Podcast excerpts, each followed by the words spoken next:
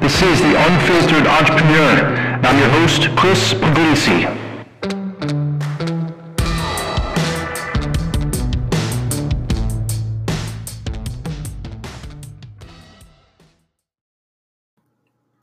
Hey guys, this episode is called Barely Here. Let me ask you a question. If you work in an office, when you go to a meeting, do you bring your laptop? When you go out to dinner with your family or friends, is your cell phone on the table? Or do you check it? Do you take calls? Are you checking Instagram, Facebook maybe, Snapchat? When you're out hiking with your kids, taking a bike ride, hanging out at the beach. Could be with your friends. Are you checking your phone? Are you taking selfies? Are you taking pictures for Instagram? Checking emails? There's a big difference between being here and being present. And I think we face a huge problem with the amount of content that we are consistently consuming on a daily basis. Phones have become like crack. They become addictive. And regardless if we're on our own and checking Instagram and checking Facebook and texting back and forth, uh, taking pictures, whatever the case is, we want to document, we want to know exactly what's going on in every moment of all of our friends' lives. And we feel that they want to know what's going on in every moment in our life, which they probably don't, but we think they do. So we're constantly checking our phones. We're constantly texting. We're constantly on social media. We're constantly checking emails. It's become a big problem. It's become a big problem for me personally because it's one of my big, biggest pet peeves. So I'll get into a little bit more about being here, or the difference between being here and being present. So let me give you a little example. I was out to dinner with my wife, Natalie, probably about four or five months ago. I forgot which restaurant we were eating at, but that's immaterial. I looked over and I saw six friends. I assume they were six friends because they were all sitting together. And they were waiting to order. Every single one of them had their phones up in front of their faces, and they were tapping away, and they were scrolling, and they were swiping. I wanted to take a picture of this because I just thought it was completely ludicrous. But I thought to myself, oh my God. If these guys are friends and they're all sitting down together to enjoy some time together, they're they're not even talking to each other. Not, what are they enjoying? They're enjoying being somewhere else because that's effectively what they were doing. They weren't really there. They weren't sharing that time or creating that experience, being with their friends. They were somewhere else because you can't be two places at the same time. We just we haven't gotten there yet. But so when you're on your phone, and when they were on their phones, I looked at them and said, well, they're sitting there, but they're not really there. They're, they're barely there. So I want to give you a little fact here. And I got these from uh, an insurance organization online. And it said that the average person spends ninety minutes per day on their phone. And this is across, this is the average across all age groups. It definitely is skewed to more time on a phone for younger folks, teenagers, they win. And as you get a little bit older and the older age groups up into your forties, it goes down a little bit. But the average across all of them is ninety minutes per day. It doesn't seem like a tremendous amount of time. Probably, it kind of does. But if you add that up, that's three point nine years of your life that you're spending on a phone. Think about if you cut that in half. Well, what could you do in the next year? Almost just under two years of time in your life. The average person in the thirty-eight to forty-four-year-old age group checks their phone an average of thirty-five times per day. This goes up into the low hundreds in the teenage and young twenty-ish age group. That's a lot of checking your phone. It's a lot of not living in the moment, not being present. So what are the effects of this? For one, for me, it's just super annoying because my time is very valuable. Whether I'm spending that with my wife, with my daughter, Kinley, with my friends, or I'm facilitating a meeting at work and people are on their laptops. I'm conducting a training class, providing some coaching. I'm checking in on status on a certain project. And everybody's tapping away, looking up once in a while. So what I do is I usually just ask a random question to somebody who I know is not paying attention. But whether it's in the workplace or it's at home, it has an impact on the person that you're with. Because what you're saying to them, the message you're sending to that person is that you are not important enough to me to not be fully engaged with you. So if I'm looking at my phone, I'm telling that person that Instagram or my email or another friend that's texting me is clearly more important than the time that I'm spending with you. And it starts to deteriorate the relationship over time. Who wants to be with somebody? Why are you going to spend your valuable time with somebody who just isn't there? They're not engaged. They're not present. They're really not interested in the moment. They're not interested in what you might have to say or do because something else is more interesting at that particular second or moment.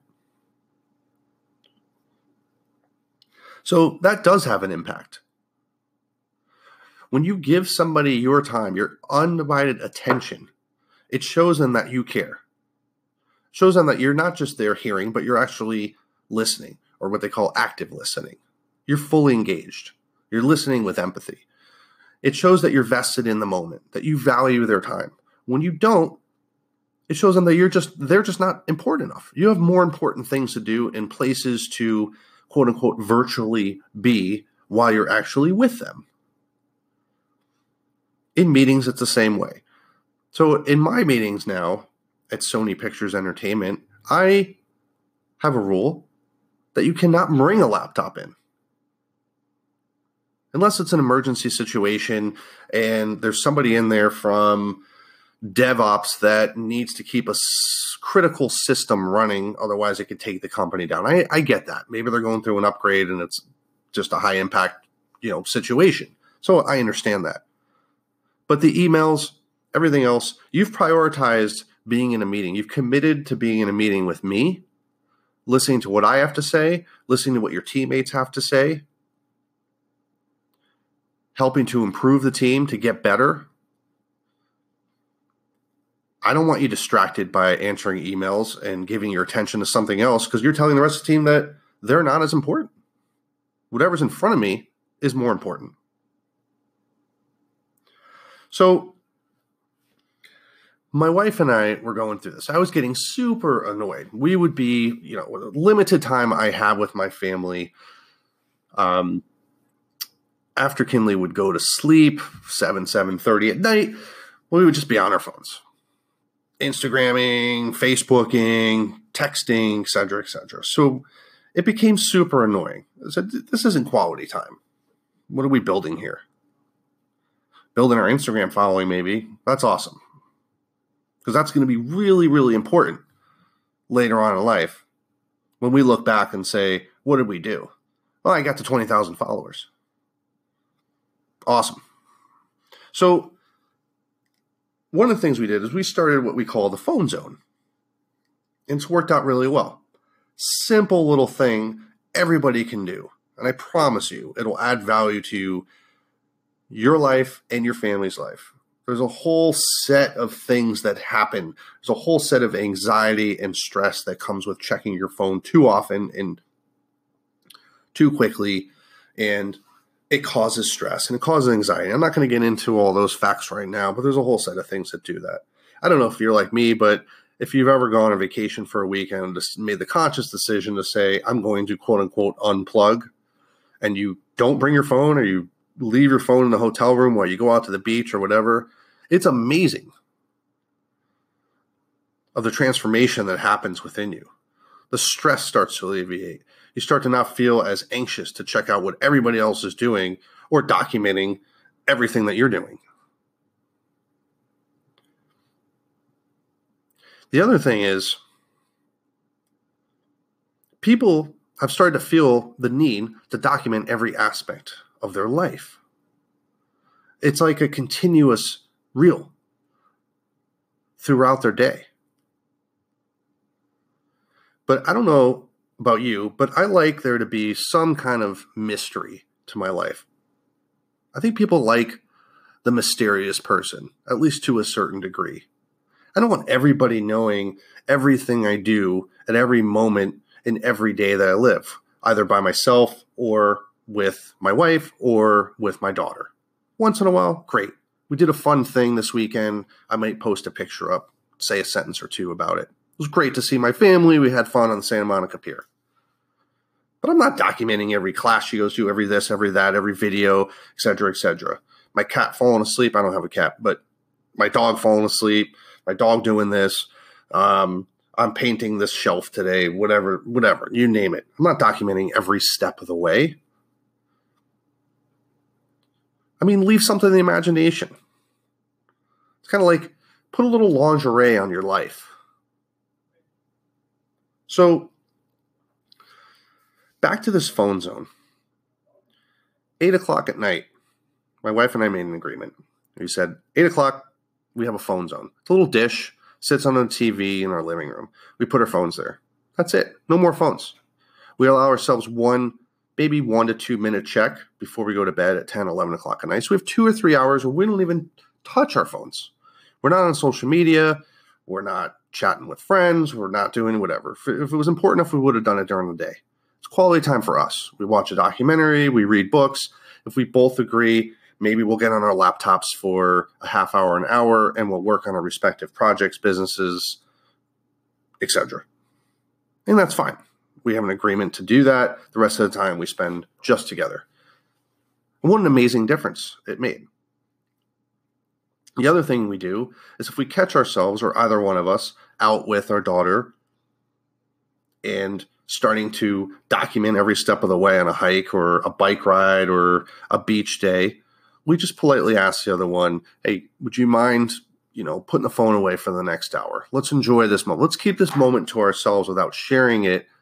Keeping it more intimate, building this experience together rather than sharing it with the rest of the world or the Instagram audience or Facebook.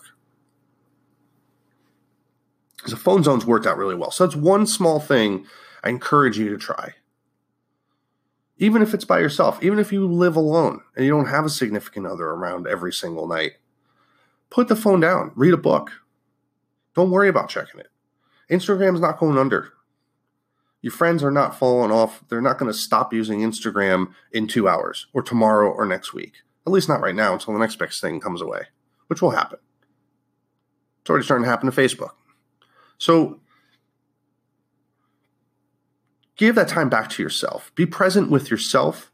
Be present with the others. Give them the respect. Show them that they are valued, that they are important, that when you're with them, you're not just barely here. You're all there. You're all in. They're important. You've prioritized them. You've prioritized that time with them to show them that you care, that you care about your relationship with them, that you value their time. I guarantee you it'll come back to you. It'll help your relationship. People open up more. They want to talk to you more. They see that in you. They see that this is somebody who really values my time, who really respects me, and the time that I'm giving them. So try that out. Try the phone zone. Try your own version of it. try to cut back a half hour a day throughout the day. Instead of thirty-five times a day, check your phone fifteen or twenty times a day. Keep account of it if you have to. It's a hard addiction. But it will help you. It'll help you become less stressful. It'll help you be less anxious. And you're with other people, be there. Be with them. Be present and be engaged. And if you do this, you'll start designing the life you truly want to live. And you'll start getting to done.